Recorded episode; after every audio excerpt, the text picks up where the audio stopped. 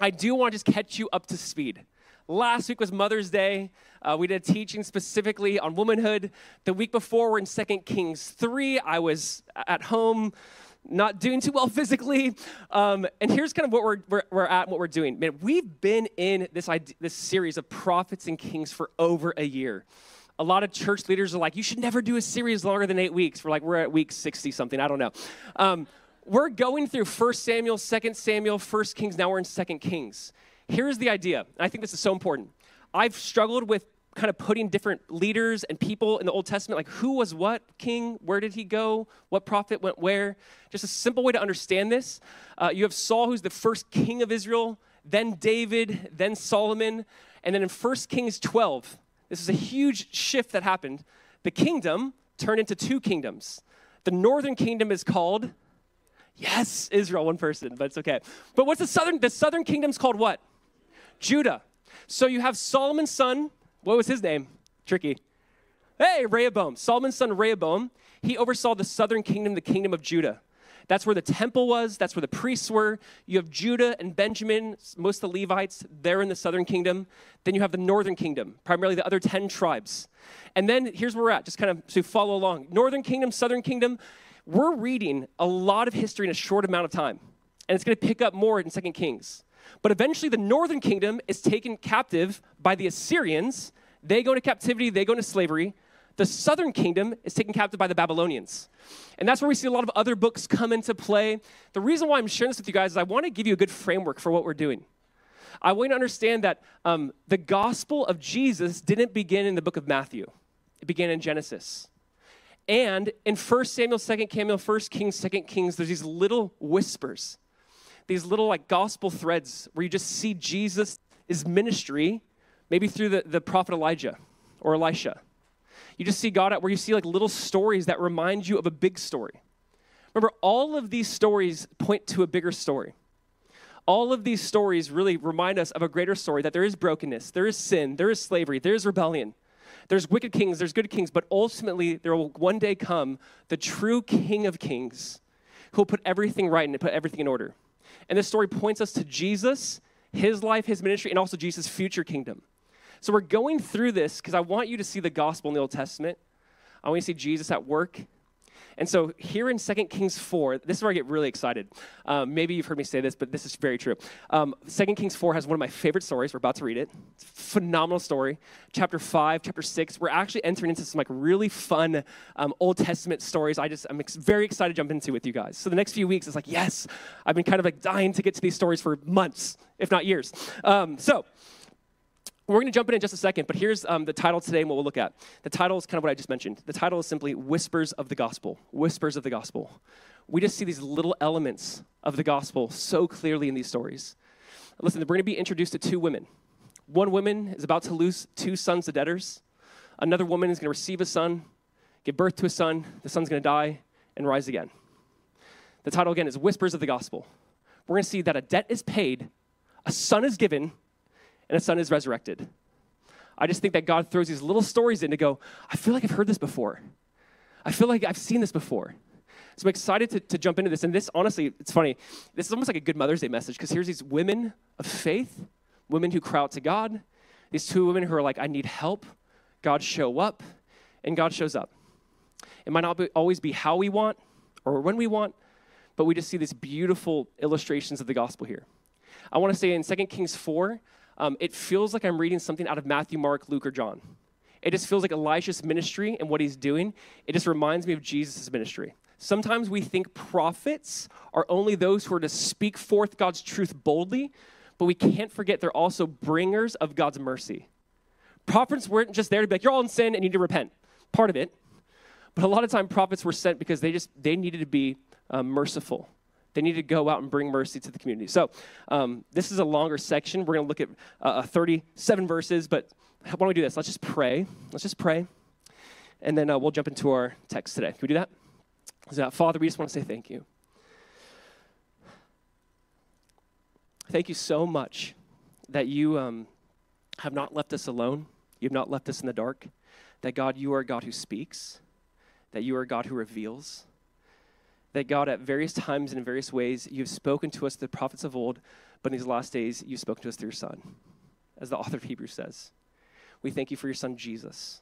We thank you that these stories today remind us and point us to um, a greater story that our debt has been paid, that your Son was given, and your Son rose again. And God, we cling to that truth. We cling to Jesus, how amazing you are, that this text, this scripture just speaks of you. And God, we ask that you just bring insight and clarity. In your wonderful name, amen. On Friday, around noon, I was at my office, a local coffee shop, um, where I'm usually at. And I'm on my computer and I get an email.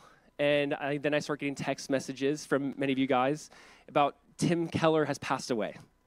Now, if you guys know me, I maybe mentioned him here and there, not very often.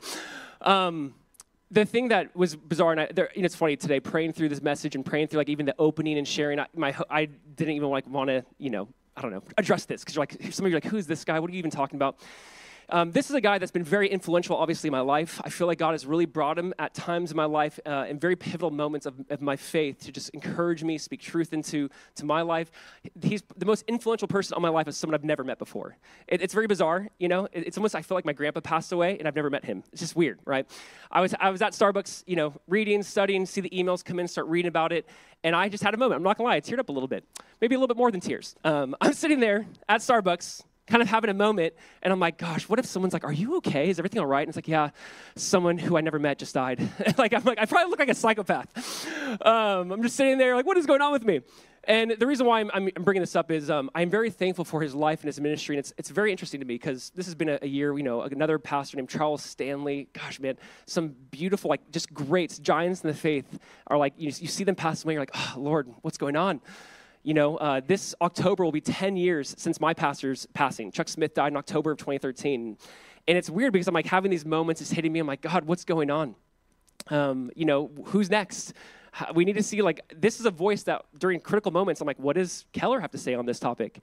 Um, the reason why I bring this up is one is this sometimes these, these things will happen and we just kind of move on and some of you have no idea like i'm very thankful for this guy's ministry in life because he's really helped the church kind of transition into the 21st century. With every century with every generation there's new issues new belief systems new structural things that try to pull away from the church or god's kingdom. And here's a guy who i think at very pivotal moments um, the book reason, the reason for god really changed my life around 20 years old. Um, struggling with certain things in my faith if you struggle with doubt or skepticism, read The Reason for God. If you struggle with who you are and how God has made you and your identity and how you relate to God, read the book Prodigal God. Um, if you feel like there's idols in your life and you can't overcome these things and you're going back to the same thing over and over and over again, read his book, Counterfeit Gods. I mean, I just feel like there's been so many moments where I'm like, oh, God, what's the purpose of life and work? And sometimes ministry can feel like work and I don't want it to. And he wrote a book called Every Good Endeavor about work and your work. And my point is, his writings, his work has helped me be a better husband, I believe better dad, a better friend, hopefully, and it's been so influential for me. I share this with you because uh, before we know it, there'll just be another one, another one, another one, and I want to encourage you guys. Like, man, our, our faith is built off so many men and women, as we looked at last week, even so many men and women who passed down the mantle. We looked at this mantle being passed down from Elijah to Elisha. We look at this idea of like Elijah is taken to heaven, the mantle is given to Elisha. Now here's Elisha continuing his work. The reason why I'm bringing this up, because in somebody's like, where are you going with this? I don't know. This is, I'll be honest, this is just therapy for me. So, okay, be patient with me. Um, the reason why I do bring this up is because he has been a guy that has constantly given me, I think, the best way to read and understand Scripture. There is something called hermeneutics, which means we just want to have good application and tools in how we read the Bible and how we interpret the Bible. It's very important to have good hermeneutics, good tools in which we read Scripture and understand Scripture and interpret Scripture. One of the best hermeneutics he gave to me, I don't even know what to call it, I'm going to call it like a hymneutic, uh, was John 5 39. John 5 39. And we know this verse, I've mentioned this verse. This is kind of the point of why we're doing this. It's where Jesus said, You read the scriptures, and in them you think you have eternal life, but these are they which testify of me. Jesus, like, you guys are missing the point. The, the whole book speaks of me. The whole book speaks of me. It says, beginning from Moses and all the prophets, Jesus opened up the scriptures about how it spoke concerning himself in Luke 24. All of what God's word speaks of Jesus. We have to see that. And in some way, I'm like, where's Jesus in this? When we read First Kings, Second Kings, when we go through these books, my question is, where's Jesus? Where's gospel threads? Where's the idea of sin or the fall, brokenness, rebellion? Where's the Savior? Like, where, where is this? Um, where do we see God trying to make all things new? God's trying to make all things right. And I'm very thankful for, for again, because his perspective, I feel like more than any I've ever read, has just constantly pointed to look for Jesus, look for Jesus in this. And that's our hope. To me, here in 2 Kings 4, we see whispers of the gospel. Here's what we're going to see two points today. You guys ready? Two points. Number one is this a debt is paid. Okay, verse 1 through 7. And then verse 8 through 37, we're going to see a son is given and a son is risen. I don't know. This just sounds like the gospel to me. All right, a debt is paid, a son is given miraculously, he dies, and he's resurrected.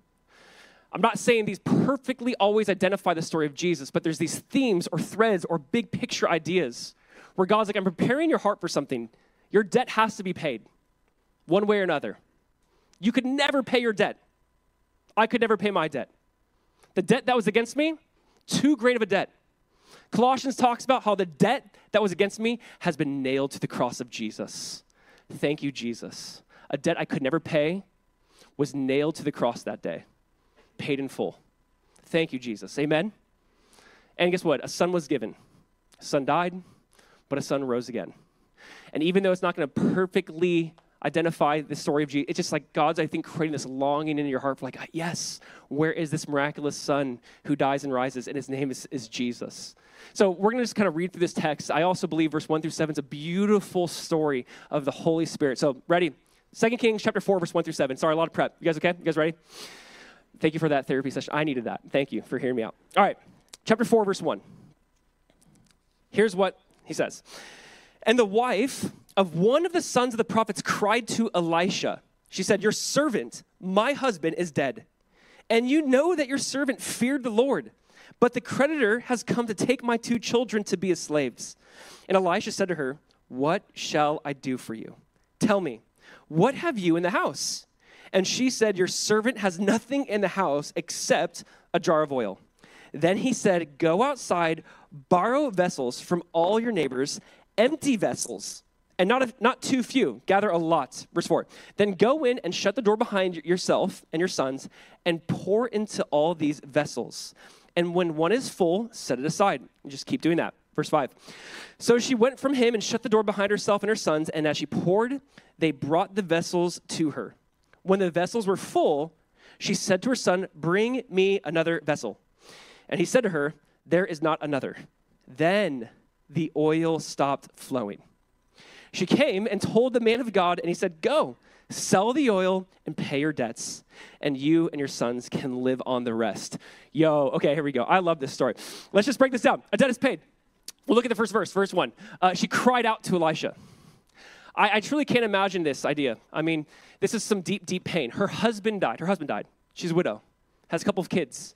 Obviously, the husband, that time period, the breadwinner, helping provide for his family. Oh no, my main source, there's no insurance, there's no safety net.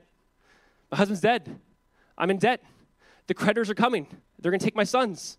I love how it says she cried out. This word is pretty intense in the Hebrew.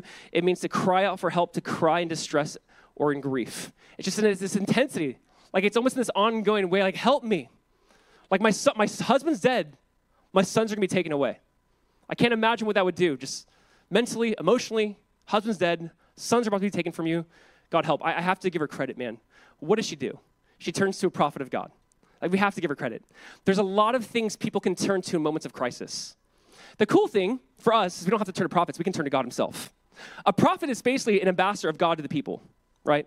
You, you think about this, and just put it simply a priest represents the people to God, a prophet represents God to the people. So she goes to what she knows. She's like, Help, I'm about to lose it all. Again, in moments of crisis, I cannot stress enough just run, run to God. She not waste time. We just see that she, her husband's passed, creditors are coming, and she's like, I'm going to go to the one I know can help me. Notice this. I, I, even I've known this story for a while, read this story. I love this story, but um, I, some things I've never really focused on or picked up on. She goes, Your servant to Elisha. He most likely was one of the prophets, probably from like Gilgal. If you guys remember, there's certain territories or regions where they had like prophet training school. He seems to be one of Elisha's boys. Elisha, you know this guy, your servant. This one, look at his legacy, the way how she describes it in verse one. Your servant feared the Lord. He's your servant. He feared the Lord. This is what he's known for, and he's dead. Here's a guy who lived a pretty good life. I mean, he's serving God, serving this prophet. He feared God. He has a decent legacy. She's like, help. I love Proverbs 14, 12, uh, 2 says. It says, Whoever walks in uprightness fears the Lord, but he who is devious in his ways despises him. There's something beautiful about being on people who fear the Lord. They walk in uprightness. Those who fear the Lord. He said, Come on, my husband, your servant. He feared God. He's dead. The creditor's coming. I'm in need. I need you to show up. Um, obviously, here's the point she has a debt. She has a debt she cannot pay. She goes to one who thinks, How can you help me? I have a debt. I can't pay it. I'm in the hole. I'm going to lose everything. I've already lost my husband. I'm going to lose my sons. Help me. And notice what he says in verse 2 What shall I do for you? Tell me, what have you in the house? And she said, Your servant has nothing in the house except a jar of oil. A couple things. He like, basically says, What do you need? What, what shall I do for you? Maybe it seems like, come on, it's pretty obvious, or it's like inconsiderate. Sometimes the best thing we can do is just simply say, Here's my need. What shall I do for you? Well, obviously, we need my debt paid. But uh, we have needs. I think one of the best things we can do is just say, you know what, we really do have needs. Sometimes people actually don't realize the need. Some people don't realize they're in debt. Can I say this? One of the best things we can do is realize you and I have a debt we could not pay. We need to see that.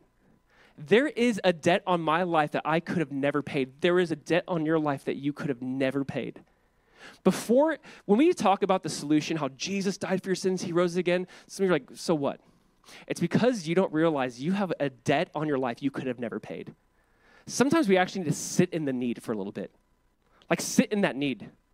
Sit in this. Where would I be without God? I mean, what, what, would I be? Honestly, I, I can't fathom sometimes how people get through the pains and sufferings of life without God. I don't get it.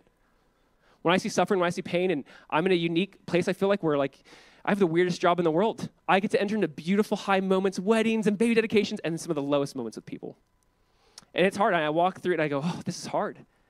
But yet I see within believers of Jesus a really unique hope that does not make it transcends all understanding. And I look at people and go, how could they do this without God? Ugh. I, I don't I don't get it. I, re- I really don't get it. And I, I, see this. She realizes there is a need, obviously, and I think sometimes we need to realize our need. We have a great need before I tell you, like, hey, there's something available, there's food to feed your soul, some of you need to know, like, you're hungry, you're starving. But you're like, no, I'm, I'm good. I'm, I'm filled up on other things. It's like, ugh. Recognize the giant need in your life. And then he says, um, what do you have? I love it. So he's like, what shall I do? And then what do you have? What do you have in your house? This is a profound question to me. Just what do you got? What do you got? Uh, what do you mean? I'm a widow who lost my husband, about to lose my sons. She probably sold off everything, if you think about it, to pay her debt so far. She probably has sold off almost everything she has. What do I have? I'm a widow who lost my son, paid off my, as much debt as I can. I have my kids. I, all I have is a jar of oil. I don't know why, but I just love this. It's probably honestly some sort of anointing oil from her, her, her husband. He was a prophet. He used oil, most likely, obviously, because the word oil here is not the oil that we use for necessarily cooking. It's actually like prophetic oil that was used in ministry. So it's most likely like she's holding on to this thing that reminds her of her husband. Uh, I have a jar of oil. That's what I got. He's like, perfect. I love it. It's, like, it's something we would never expect. God, what are you going to do with this? Like, what could you possibly do with this? I think that this is a question, by the way, that's often like seen or asked. Is basically God going, "What do you have? What do you have?" If you remember this, I'll put it this way: God often begins with what we already have. You know this, right? Moses, what do you have? Uh, a staff. I can't speak, but I've been a shepherd. Okay, you're gonna be a shepherd of my people. All right. He's like, I can't even speak, God. I can't even talk. Doesn't matter. You have a staff. You're used to taking care of like sheep that don't listen to instructions. Welcome to ministry. All right? Perfect. Let's go. You have a staff. Uh, disciples had nets. Jesus goes, Oh, you like to catch fish, do you? Well, now you're going to catch men, huh? Like you're going to be fishers of men. I just think that God so often does that. What do you have? I have a staff. I have nets. Uh, I love this. This boy, obviously, he goes to Jesus. He had a lunch. It's like, hey, the people are hungry. What do you have? I have some fish and bread. Perfect. I, I don't want to harp on this too much, but I think it's worth pointing out. I really do believe so often God's like, what do you have? What do you have? What have I given you? What have I put in your hands? Use it. You know, sometimes if, if, you've ever been in this place, I have felt like in different points in my life, I invested so much time, energy, and money into something. For example, for me, you know, growing up, it was basketball, basketball camps, trainers, lessons, and I'm like, sometimes like, all that for what? But it's so cool. I've been able to actually see that used locally to share the gospel and a lot of different basketball things here in South Florida, like going to events, talking to kids. I've been able to share that internationally.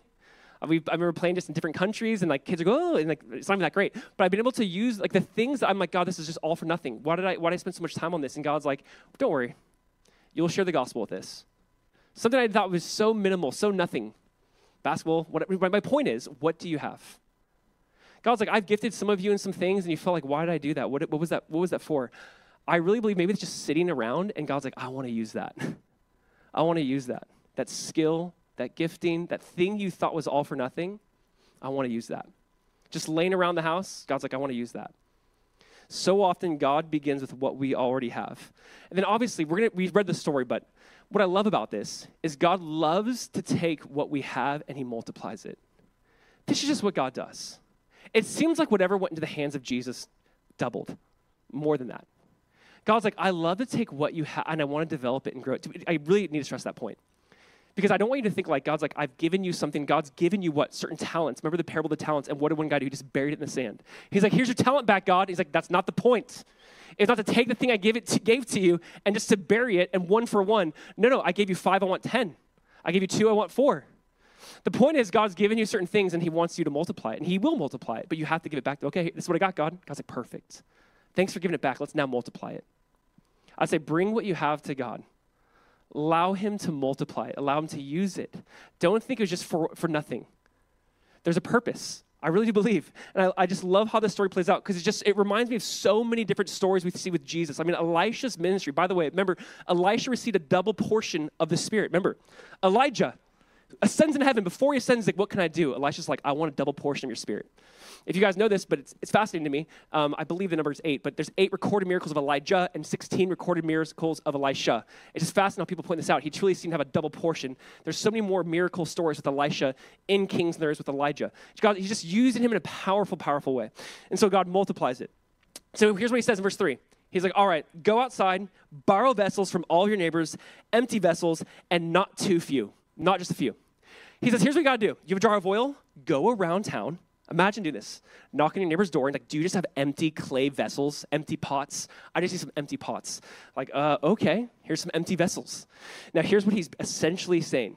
He's telling this widow, you need to prepare and get ready for a miracle.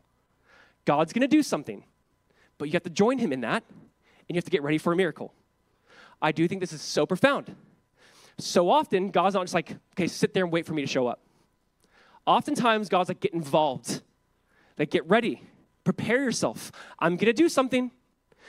I want to see the Lord show up. I want to see the Lord do some amazing things.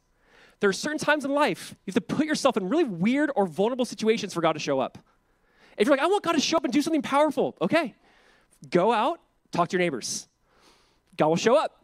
You have to like, but you have to put yourself in these moments. You get, she's going to her neighbors asking for these empty vessels. And I really think what Elisha is saying to her, you got to get ready for what God's going to do. Get ready. Get ready. He doesn't tell her yet what's going to happen. He says, Go, get empty vessels. Again, this is so important to me. Joshua 3 5 says this. Joshua 3 5, Joshua said to the people, Consecrate yourselves, for tomorrow the Lord will do wonders among you. What does he say? Get ready. God's going to do some wonderful things. Set yourself apart for that.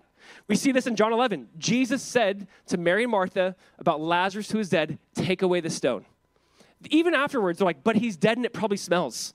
Get ready. Take away the stone. He didn't say what he's going to do. He's just like, get ready. Again, in John 2, Jesus said to the servants, if you remember at the, the wedding feast of Cana, he says, fill the jars with water, and they filled them up to the brim. He doesn't tell them what he's going to do, but he's saying, prepare yourselves. I'm about to do something. I think this is so beautiful. The way faith works oftentimes is God's like, I'm going to show, show up. I'm not going to necessarily tell you what I'm going to do or how I'm going to do it or when I'm going to do it, but prepare, get the, the jars, fill them with water get some empty vessels, roll away the stone. He didn't say what he's going to do. He didn't tell them how or when. It's, not all the details are there. But it's like, you got some work to do. Do you guys understand this? Do you guys see this ever in your life? Sometimes we do things in faith, we're like, why are you doing that? I don't know. I'm, i need to prepare myself and put myself in a position where God has to show up. There's certain times in life you're like, I don't really get this. This feels a little weird and uncomfortable. Man, been, I had such a beautiful experienced a couple weeks ago. Um, me and my buddy from the church here, Dylan, we got to go to Austin, Texas. It's like a spiritual uh, retreat. I've never been on something like this. We get there at this beautiful ranch in Texas, and just like us with some guys seeking the Lord, and they go, "Give us your phones." Like first session, first thing to do is take your phones. We never phones for three days. That's that's weird, by the way.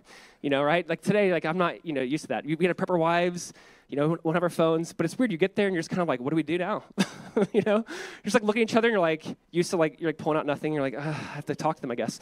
Um, the beautiful thing was just so hearing some of these guys all across the country and their stories, and some of the most faith filled men I've been around, and hearing how God has shown up in powerful, unique ways, and hearing them go, Listen, I feel weird sometimes for prayers I pray. But there are times God's like, You need to pray that in obedience. And I might not answer it when or how you want, but you just need to put yourself in a position where I, the only option is I show up. And it's so sweet when you get around people like that. There's something really beautiful about that. Get empty vessels. Go to all of your neighbor, neighbors. Find empty jars of clay, empty vessels that I can pour oil into. Unbelievable what this story is to me.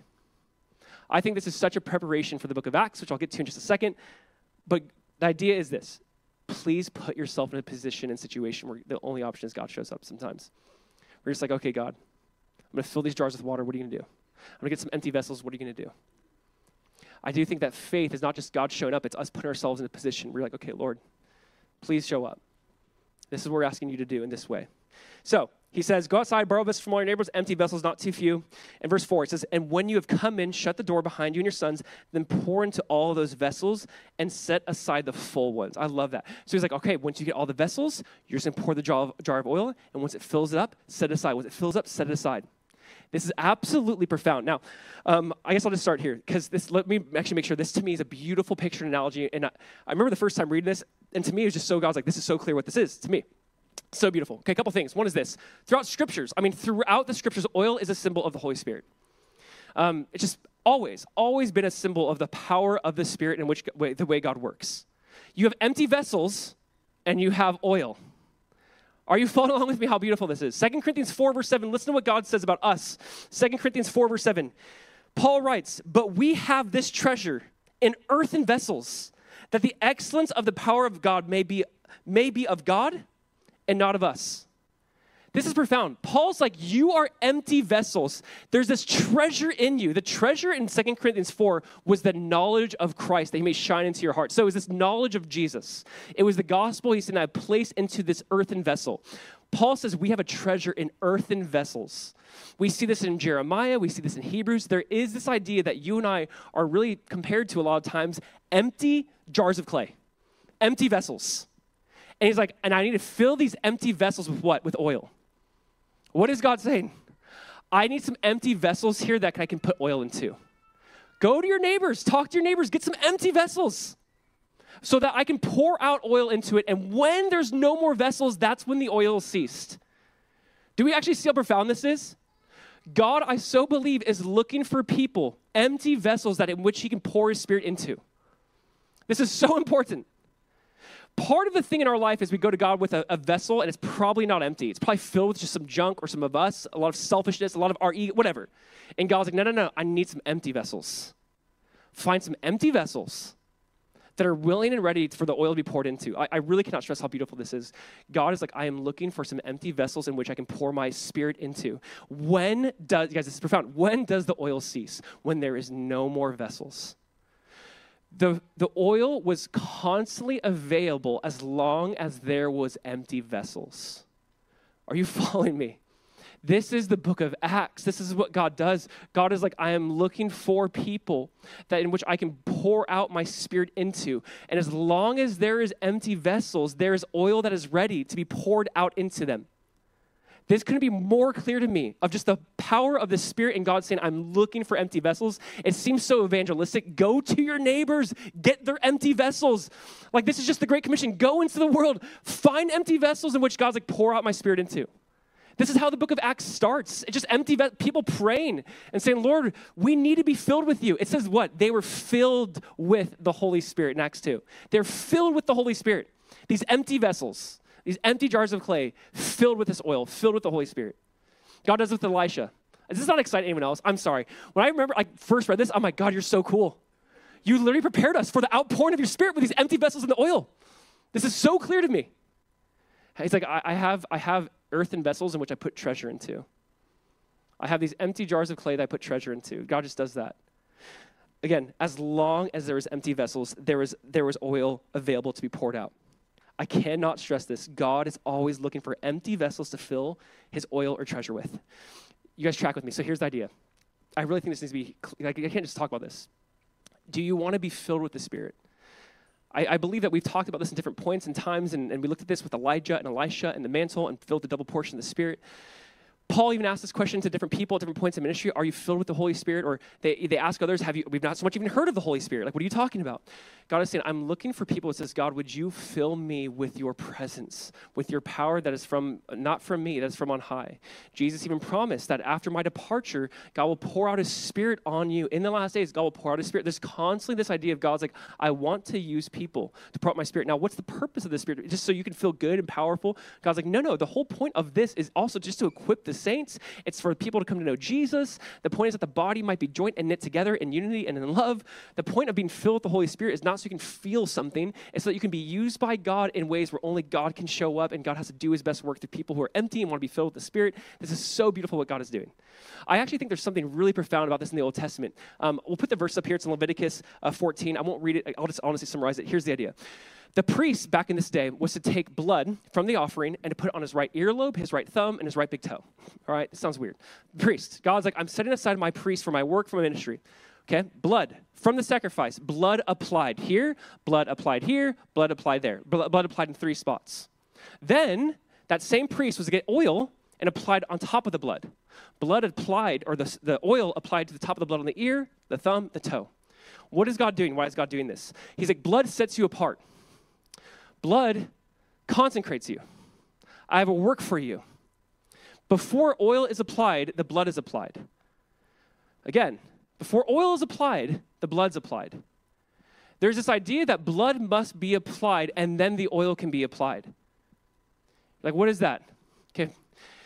The blood of Jesus cleanses us from all sins. Without the shedding of blood, there's no forgiveness of sins, Leviticus 17 11. The blood is just central to the Old Testament. The idea of like, oh, innocent, innocence, uh, a sacrifice, someone's guilty, blood is shed for the guilty.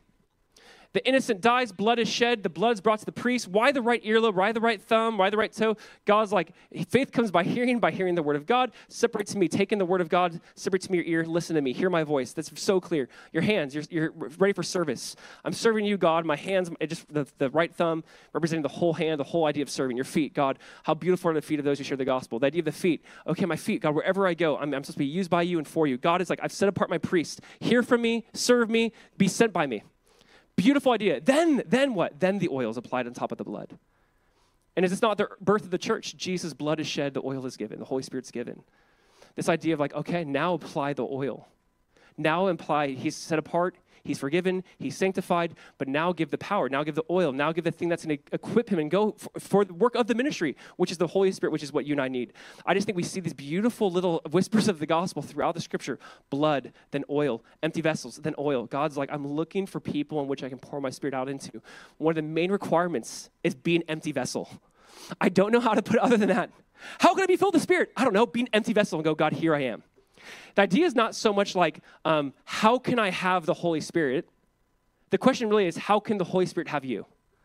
So it's not like, I want more of the Spirit. Okay, I get what you're saying, I do. But how can you give yourself to the Holy Spirit? Not like, I want the Spirit. The Spirit's like, I want you. I want you. I want to empower you. I want to fill you. Elisha says to this widow, Go to your neighbors get these empty vessels, these empty jars of clay, and as long as there's empty vessels, the oil is filling them. Once there was no more vessels, then the oil ceased. When there was no more empty vessels, the oil was done. I just so believe God's like, I'm looking for some empty vessels in which I can pour my spirit into. Yes? You track with me? Amen? Let's what Charles Ryrie says about this. He says, The solution to the problem of the church today is to solve the individual Christian's problems. And the solution to the, these problems is a person, the Holy Spirit. He is the antidote for every error, the power of every for every weakness, the victory for every defeat, and the answer for every need. And he is available to every believer, for he lives in his heart and life. The answer and the power have already been given us in the power of the Holy Spirit. It's already been, he's already been given. God has poured your spirit. Make yourself available. Here I am, Lord. Send me. Yes, Lord. Come. Fill me. They're filled with the Holy Spirit. Ephesians 5 says, Be filled with the Holy Spirit in this ongoing Greek tense. Continue to be filled with the Spirit. I think one of the main jobs of the church today is just say, Hey, Spirit, I'm here. Fill me, overwhelm me. I want to put myself in vulnerable situations where we have to talk to neighbors. We have to go in, and like the point of being filled with the Spirit is not to feel really good. It's to be used by God for the kingdom of God and the purposes of God. And so, are you putting yourself in a position where you can't be filled? Listen, the oil ceases when there's no more vessels. I know I've said this over and over again, but I, I just cannot stress this enough. It's such a beautiful picture of the gospel. Here's why this is so important to me. There's a book that came out years ago. I still think it's profound, worth reading. It's called Forgotten God by Francis Chan. It's about the Holy Spirit. Here's what he says He says, The reality is that church, listen to this, the reality is that the church knew less about the Holy Spirit than most of us in the church today, the early church, at least in the intellectual sense. But they came to know the Spirit intimately and powerfully as He worked in and through their lives. All throughout the New Testament, we read of the apostles whose lives were led by the Spirit and lived out by His power. It's a crazy thought to think that we might know more about the Spirit in a systematic theology way, but less in an experiential way. They didn't have like all the books and writings and the extra writings and the book Forgotten God. Like they didn't have all of that stuff they just had this like um, we're getting saved and like the power's come upon us to like love our enemies and bless people and actually take in babies that are being you know discarded on the streets. And the early church was used in really really beautiful ways. Why? Because the blood was applied to their life and then oil. Blood then oil. Blood then the holy spirit. It's just like oh jesus saved me and now i need to be part of jesus' saving. Jesus saved me and now i need to help him in this mission to make disciples blood's been applied to my life, and then the oil, like I, I can't just sit here and go, blood was enough. Like it's like, okay, blood was enough. It set me apart, it saved me. But now the oil is applied so that we can go out and also participate in the work of the kingdom. That is so beautiful. You guys are kind of looking at me like you're not trying. I need you to you feel this. As long as there was empty vessels, the oil was available to be poured out. I would just say we need people who said, Yes, Lord. Yes, I'm empty. Here I am. I love this. And she uses this. The jars are fl- paid, or the jars are filled. He's like, now just, just sell that and pay off your debt. Obviously, for her, in this momentary story, it's like there's a debt that need to be paid, and I'm giving you what you need. The debt is paid. Next, we'll move on because I just I don't know. We'll move on. All right, verse 8. Here's what we see. Number two is this. That's the first one. Next, there's another woman, a very wealthy, generous, hospitable woman. Again, this would have been a great Mother's Day. Sorry, I missed this message last week. But here's the idea. Number two is a son is given and a son is risen. Let's read verse 8. 2 Kings chapter 4, verse 8. Here's what happens. We're going to read a few verses. Verse 8. It says, One day Elisha went on to Shunem, where a wealthy woman lived who urged him to eat some food. I love that. You need to eat up. So, uh, whenever he passed that way, he would turn in there to eat food. And she said to her husband, Behold, now I know that this is a holy man of God who is continually passing our way. Let us make a small room on the roof with walls and put there for him a bed, a table, a chair, and a lamp, so that whenever he comes to us, he can go in there. Verse 11. One day he came, he came there, and he turned into the chamber and rested there. And he said to Gehazi, his servant, so you'll see Gehazi, by the way, a lot more, kind of, you know, messes, he, he kind of messes up a lot. Gehazi, he says, call this Shunammite, call this woman. And when he called her, she stood before him. And he said to her, he said to him, Say now to her, See, you have taken all this trouble for us. What is to be done for you? Would you have a word spoken on your behalf to the king or to the commander of the army? Like, what can I do for you, man? I want to, what do you want? I'll talk to the king for you. She answered, I dwell among my own people. What she's saying is, I'm good. I'm content. I'm happy among my own people. Verse 14. And he said, What then is to be done for her? Gehazi answered, Well, she has no son, and her husband is old. he said, Call her. And when he had called her, she stood in the doorway, and he said, At this season, about this time next year, you shall embrace a son. And she said, No, my lord, O man of God, do not lie to your servant. but the woman conceived and bore a son about the time of the following spring, as Eliza, Elisha has said to her. Okay, this story is profound. Elisha's passing back and forth in a certain area in Shunem. There's a Shunammite woman. It says she's very wealthy, uh, and she would just urge him to come eat. I don't know. I just I don't know why I love that. I just love this woman who. Think about this. She's wealthy. She has it going for her, but she still cares for the others. She still, she still cares about being hospitable. She has what she needs. She seems pretty content. She seems good. She doesn't have to be looking out for others' needs, but she is. How beautiful is that? So you see kind of her character in this way. You see her character is, hey, this guy passing back and forth. Let's just invite him in. Let's invite him in. Let's feed him hey, actually, honey, let's build a room for him. Let's give him a bed, chair, little lampstand. He can work and study. Uh, this is insane hospitality. I have to point this out. We have to talk about this. She was honoring a prophet, so the prophet's going to honor her. Jesus actually has a lot to say about that, but this is something really sweet. She was like, I see this guy. I know he's a man of God. Um, let's take care of him. Let's be hospitable to him. This is mind blowing to me. We got to talk about this, by the way. We know that in Eastern kind of cultures, even today, hospitality is way higher on the list than it is for us. Like, we know that we, we struggle with hospitality as Americans. We do. We love to be hospitable to people we know, not to people we don't know. That's kind of the opposite of hospitality. Hospitality is really like kind of like that foreigner and that stranger, and you're being hospitable to them. Like it's very easy, as Jesus says, what is it that you love those who love you? Even pagans do that, right? Jesus, like anyone can be hospitable to people that you know and love. It's about being hospitable to people you don't know. Jesus actually illustrates this in Luke 14. He's like, man, invite the disabled, the lame, the ones who can't pay you back to dinner. Hospitality has just a really unique bent then than it does today. For us, we're like, I like to think we're hospitable. We have people over a lot. I like we like to do that. My wife is great at that. She's great at like hosting things and have people over, and you know, you buy food. Like we do do that, but it's to be honest, you're like, eh, am I am I like the biblical hospitality, or is that just like easy friend hospitality? Like, what is that? I love what it says in Hebrews 13. You might know this verse. He says, Do not neglect to show hospitality to strangers, for thereby some have entertained angels unawares. Uh, uh, that verse is crazy to me, obviously. Bucket list things spiritually be like, Yo, I hosted an angel the other night. It was amazing. like, I met this person, invited them over. By the end of the meal, I'm like, Oh, you're an angel. So cool. Like, I don't know. I love that. Now, obviously, there's different references to that with Abraham and Lot, and just there's different references Old Testament wise. But don't, don't forsake the first part of that command. This is a New Testament command actually for us. This is an imperative verse used for us. He says, Do not, again, neglect to show hospitality to strangers. This is a command. This is a beautiful command. We have the privilege to be hospitable because we've benefited from other people's hospitality, ultimately, ultimately God's hospitality. But I want to be really clear on this. This is such a beautiful idea that the church, I think the church has struggled with this in the last century or so, or so and we're losing our weight and our authority in the world. We have been known historically for, for being very hospitable people. We have been known for the Good Samaritan, that story or analogy of, okay, this person's in need. How can we go the extra mile? I've met some beautiful humans where I go, oh, you, what you did for that person was more than just give them a meal or help them out. Like you helped them find a job, you checked in on them daily, you helped them get find recovery and get into recovery. Like, oh, okay, you've actually displayed hospitality in a beautiful, beautiful way. I think that the church, if you feel like, man, the church and the world, and we're more at odds, and there's more tension, and the world actually despises the church's morality, and the, the church actually looks, the world actually looks at the church and is like, oh, the church, you're not doing anything for anyone. Like, we're gonna, we're gonna show the real, what real morality and goodness looks like. My, the point is that the world kind of looks down the church, maybe, maybe because we've missed out on actually being hospitable and stepping up in moments where we could have been loving and kind to the stranger, but instead we weren't loving and kind. We wanted to be a little sect and have our own little party. What I'm trying to get at is it's this I actually believe the way the church will be effective moving forward is actually being crazy hospitable. If the church wants to have weight and influence and change in the world for Jesus, we're going to have to become the most hospitable people on earth. I really believe that.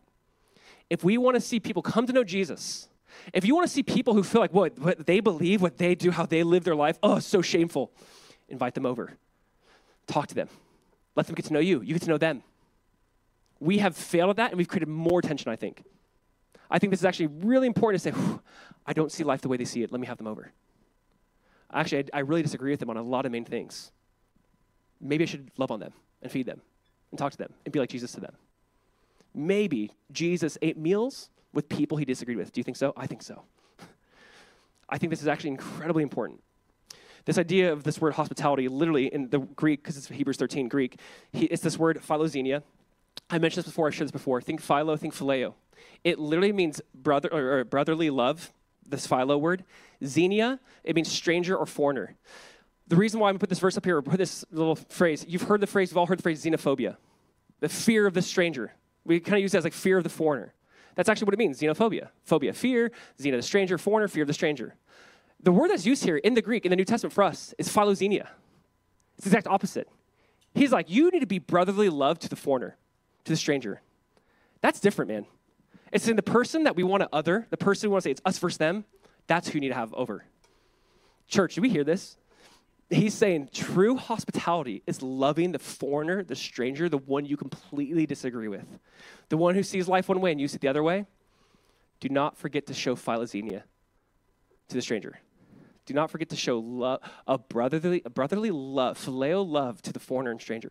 That is something where I think the church, instead of us getting bitter or mad or frustrated, I can't believe they believe that. I can't believe they think that. I can't believe they do that. What if we didn't post everything on social media? And what if we actually asked the person we strongly disagree with over, hey, can we just have a meal? Can I serve you? Not even to talk about how wrong they are. Can I feed you? Can I love on you? Can I listen to you? Yo, do you think the church will have a greater impact? If you're saying no, okay, I need you to like repent. Like, no, I think if you're like, actually, yes, if we loved the stranger, the foreigner, the one who thought differently, acted differently, I'm like, I can't believe they do X. I can't believe they believe X. I get it. I'm not saying it's wrong to have those feelings. I'm not saying it's wrong. To, it's we as the church need to know how to lovingly disagree with someone. It's okay to disagree. It's okay to say, I completely disagree with your lifestyle decision making, but I am called to love you, and I do love you by the love of Jesus, because guess what? I was once a foreigner and stranger to God, and He loved me. I was once an enemy of God, and He loved me. Do you understand that you and I have benefited from Philoxenia? That God has loved the alien, the stranger, the foreigner, the wicked, the enemy of God. Do we get that? We were called enemies of God. You can't get more foreign or strange than that. James says, You are one, enemies of God. Think about this I have benefited from God who came to us and invited us over. I have benefited from divine hospitality, so have you. Don't think for a second you haven't benefited from divine hospitality. We have. And he's like, this is how the Christians should love and live. The Shunammite woman's amazing. This I've never like I've truly never seen to that extent. Honey, build a room for this person I don't know. Okay, babe. I, don't, I just love this story. Build a room, feed them, let them study, let them be there. We're gonna love this person. We're gonna serve this person. This hospitality to me was unbelievable. There's a book by this guy named Joshua Jipp, great last name. Uh, he wrote a book on hospitality. Here's what he said Hospitality is the act or process whereby the identity of the stranger is transformed into that of guest. The primary impulse of hospitality is to create a safe and welcoming place where a stranger can be converted into a friend. The practice of hospitality to strangers very frequently hopes to create relationships and friendships between those who were previously either alienated, at enmity, or simply unknown to the other. Just saying, hey, it's not us versus them. I'm not going to other you. I'm going to bring you in, love you, serve you, and be like Jesus in John 13, wash your feet. It's like, it's just the idea that I'm going to make you feel completely, hopefully at peace and welcomed here you can still disagree. You can still say, I don't see it that way. You can still do all of that. But the idea is like, but are you going to love this? Are you going to follow this? Are you going to welcome them in? Because I'll say this again hospitality, I think, has been a key way in which the church has won lost people to Jesus throughout the centuries. It just has been. We have been so much better at this in times past. We've seen, I think, more of like an awakening or, or an idea of this today of like, yes, we need to be loving to the other, to the person you completely disagree with. Rather than saying, you're wrong and you're going to hell, we need to say, no, we love you. Jesus love you. Jesus did everything he could so you wouldn't have to be separated separated from him. Do you understand that? Of course, Jesus calls us out of darkness into light. Of course, Jesus calls you to repentance. He calls me to repentance. All of us are called to repentance. But you need to know that Jesus loved you and you don't have to continue this way. He has a better plan. And my point is, we need to engage in this. Yes, church? I cannot stress this enough. This beautiful woman who sees this man, we're going to feed him, we're going to have him over.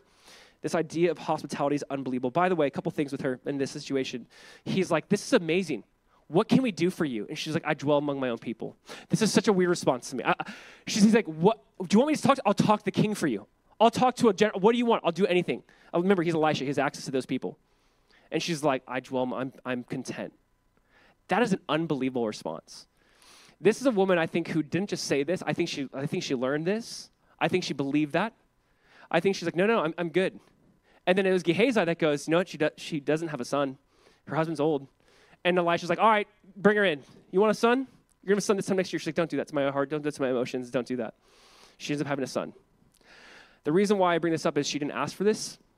She's just kind of going, I'm content. I'm in a place in my life where God, I'm at rest and I'm at peace with what you want to do. Paul said it this way Not that I'm speaking of being in need, for I've learned in whatever situation I am to be content. This is not an easy thing. This is not a thing that comes naturally. This is learned. Paul says, I have learned to be content.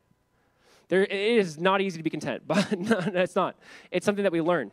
When Paul says, I can do all things through Christ who strengthens me, that's literally about this, about contentment. The verse we use about, like, I don't know, trying to like dunk a basketball, I can do all things, and you can't. The, the verse that we use for some of these things, it was not used about like some crazy big endeavor, is literally about being used about contentment. Paul's like, I've learned to have a lot, I've learned to have a little, I can do all things through Christ. Paul's I can do all things through Christ who strengthens me is in the context of contentment. How fascinating is that? I need Philippians 4.13 just just contentment. Like, I can do all things through Christ who strengthens me. And that's just about being at peace in life. It's unbelievable what the context is. I believe this woman learned that. I believe she had that. She's just like, no, I'm good. I, I'm, I dwell among my people. I, I, get to serve you. I get to serve others. I get to be helpful that way. And he's like, I just want to bless you for something you're not even asking for. So he shares this with her. She's a woman of contentment. We'll pick up. We're going to read the rest of the story and we'll finish here. But so let's pick up. So gives her son, uh, verse uh, 18. Let's pick up. Verse 18, it says, When the child had grown, he went out one day to his father among the reapers. And so, by the way, when it says he's grown, uh, it's, it's a word in use in Hebrew. It's probably like he's five. He's not grown. He's like he's not he's not weaned. He's not a child that breastfeeds. He's probably four, and they probably went to like four or five. So it's probably four or five.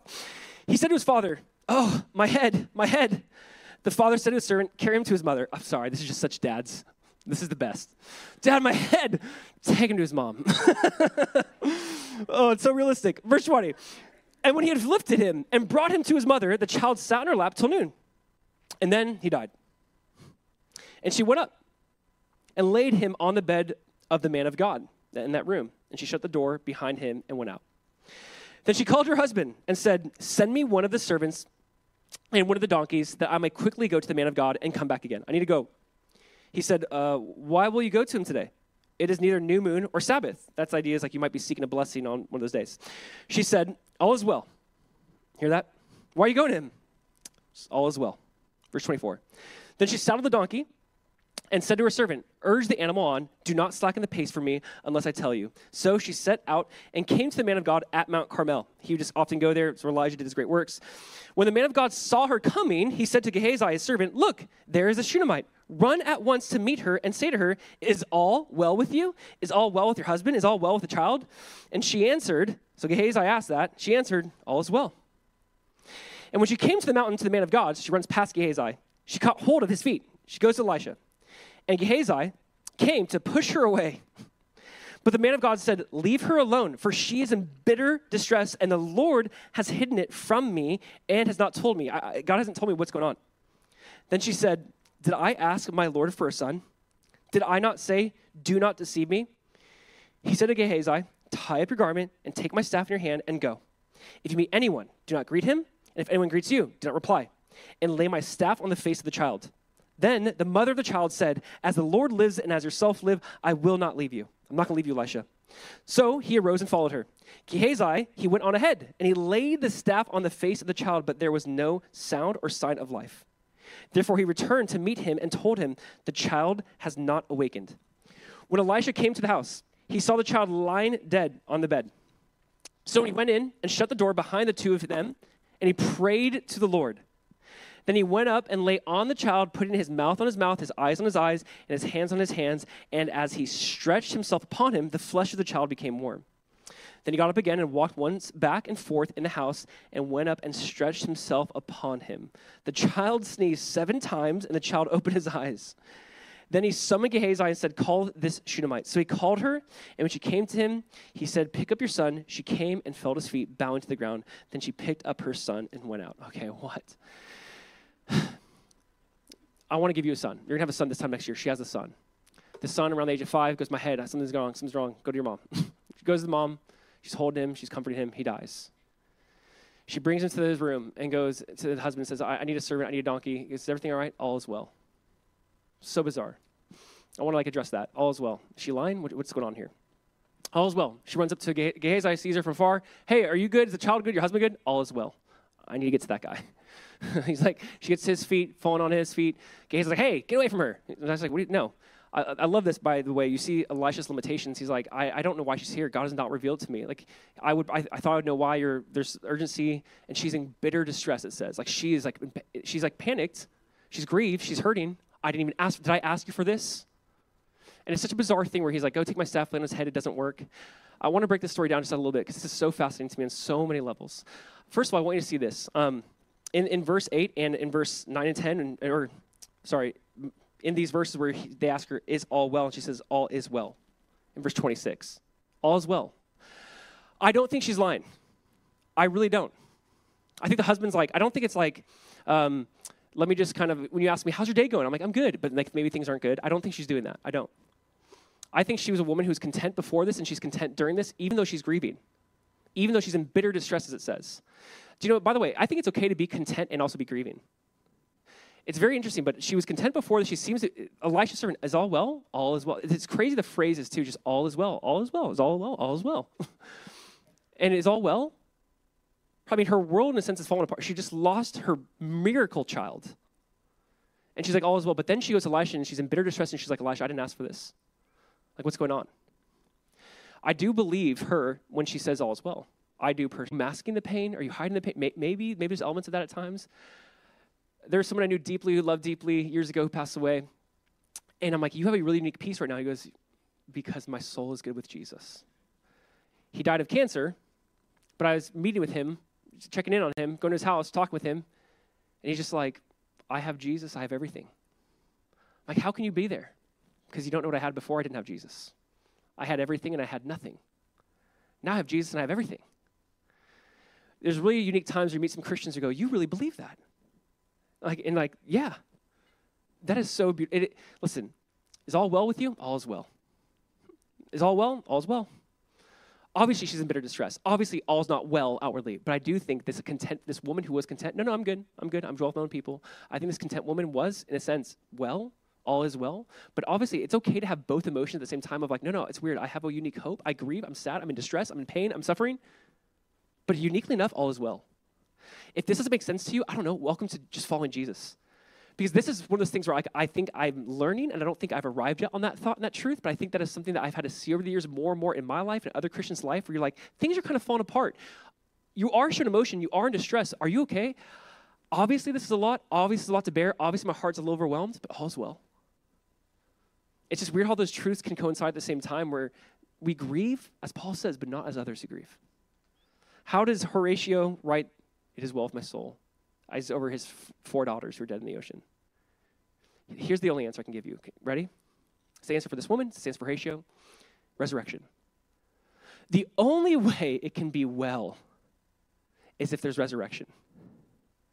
The only way any of this can make sense in life pain, suffering, death, cancer, all this stuff. It's a lot. It's a lot. It's all well? Obviously, I'm in bitter distress. Obviously, it's a lot. But there's the resurrection. Church is not over, I promise.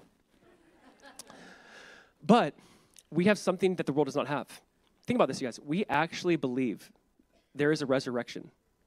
We believe that though we die, we shall live we believe that if your faith is in Jesus, we believe that love upon death does not end, but love continues. We believe that though you die, you will live because you see Jesus. So is it well? No, I'm in bitter distress, but all is well. How can both resurrection? How can that make sense? It doesn't make sense. Does resurrection make sense? None of it makes sense, but it's true. But it's going to happen. This is a little taste. Her son to rise, he's going to die again. Her son rose again. He's alive, but he died again. Anyone who ever rose again in the Bible died again. The only person who died and rose again and stayed alive is Jesus. He's called the first fruits of the resurrection. I love that phrase, the first fruits. You know what that means? He's the first one to die, rise again to never die again. Because one day we'll die, rise again to never die again. Because one day you and I will rise to never die again.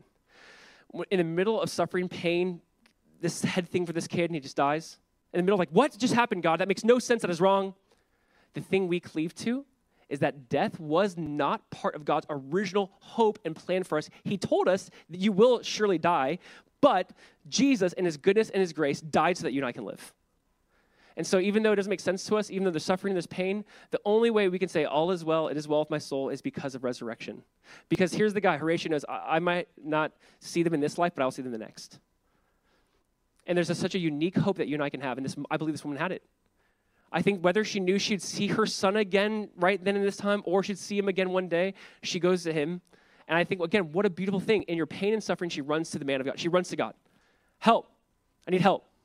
By the way, I just love this. The staff thing on the head, I love, I love this, by the way. Elisha's like, take this staff and put it on his head. It doesn't work. There's gonna be times you do things in life and ministry. It doesn't work. It didn't work.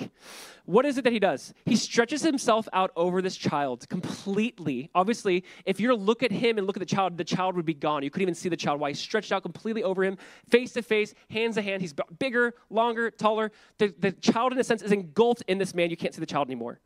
What is he doing? If you guys remember this, please stay with me. In 1 Kings 17, Elijah, his mentor, did this with another dead woman's son. Do you remember this? In 1 Kings 17, he stretches out over this little boy who died. Okay? Elisha is doing now what he knows. Okay, my, my master Elijah did this, I'm gonna do the same thing.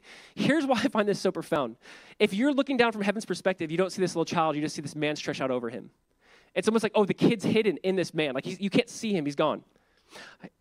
Began with Keller and with Keller. He says, Jesus Christ stretched himself out on us when we were cadavers. The true God is a stretched out God.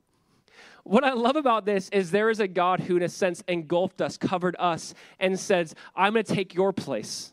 Your, your life, I love what Paul says in Colossians, your life is hidden with Christ, hidden in Christ.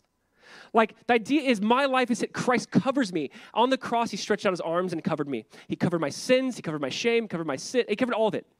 And he rose again. And Elisha, all he does is stretch out over this kid. You can no longer see this kid, you see Elisha. And the idea is like, oh, his life is hidden in Elisha. The idea, our life is hidden in Christ. So, yes, I die, but I will live because Christ stretched out on me, stretches his life out on me. This is the idea is like a miraculous son is given, dies, and is risen again. And I just love this idea of like, you know what, Lord, thank you. Because it doesn't make sense. Suffering, pain, evil, wickedness, it's not well. Things are actually not good right now. However, I have resurrection hope. However, though I die, I shall live. Listen, I just want to end with this. You need to have this resurrection hope. I know it's a little longer. Thank you for being patient with me. Here's what I want to say. We're going to pray. We're going to take communion now. And we're going to thank God for this resurrection hope. You're going to grab this little cup with this little cracker in it, and you're going to take out the cracker, and you're going to eat it and say, God, thank you that your body was broken for me. God, thank you that your blood was shed for me. Thank you, God, that blood was applied, and oil now too can be applied. And church, here's what I want to say this communion, this, this is for us, is an act of faith, of just remembering Jesus' death, his burial, his resurrection, that his blood does cover you in your sins. I will say this if you do not believe on Jesus, then do not take this. Don't take this. Why remember something you don't even believe in? So there's no pressure to take this at all. But if you say, No, Jesus, I believe and I surrender to this truth that your blood covers a multitude of sins, your blood covers and forgives me of my sins. Thank you, Jesus. Eat and drink, celebrate the resurrection, celebrate this unique hope that you and I have that though we die, we shall live. Is all well? I'm in bitter distress, but all is well because I believe in the resurrection. That is what we look to and that is what we cling to. So I'm going to pray and we're going to take, we're going to take communion. Father, we just want to say thank you. Thank you for your son, Jesus. Thank you for this truth, God. It is so difficult to feel and even say those words, all is well. But Lord, we just so agree. We so agree, Lord, that it is well with our soul because Jesus, you took our place. You died. You took on the weight of the world, of sin, of shame, and you rose again and you cover us. Our life is hidden in you. You were stretched out over us, that we are hidden in you, Jesus. That we have this resurrection hope that though we die, we shall live. And so, Lord, we thank you for this story of the gospel that's repeated in so many different ways and so many different times that there's a miraculous son who was given, who died, and rose again. And we thank you that you are that son that Jesus, you paid our debt, that you gave us the oil, you gave us your spirit. We need you, we look to you, and we ask that you just meet us here as we sing to you now, as we take communion now, as we remember the cross now. We do not want to rush this, we do not want this to be um, something we take lightly. We just hold this up and say, Thank you, Jesus, for the cross. Thank you, God. That was something that's foolish to the world, is the wisdom and power of you, God. The cross. That what can wash away my sins? nothing but the blood of Jesus. And we just say, Thank you, Jesus, that you are the Son, that you are the Son who rose again. We just want to boast in your finished work. And so we just want to praise you now, sit with you now. In your name, Jesus. Amen. Church, our team is going to be playing a song of worship during this time. Take, eat, drink, talk it over with the Lord, sing, join us in worship, but we're just going to create a few minutes of space to eat, drink, pray over this, jump in and sing with us. But again, I want you to spend some time right now, you and the Lord, bow your head, talk to Him, thank Him, just have some um, alone time with Jesus. Let's do that now.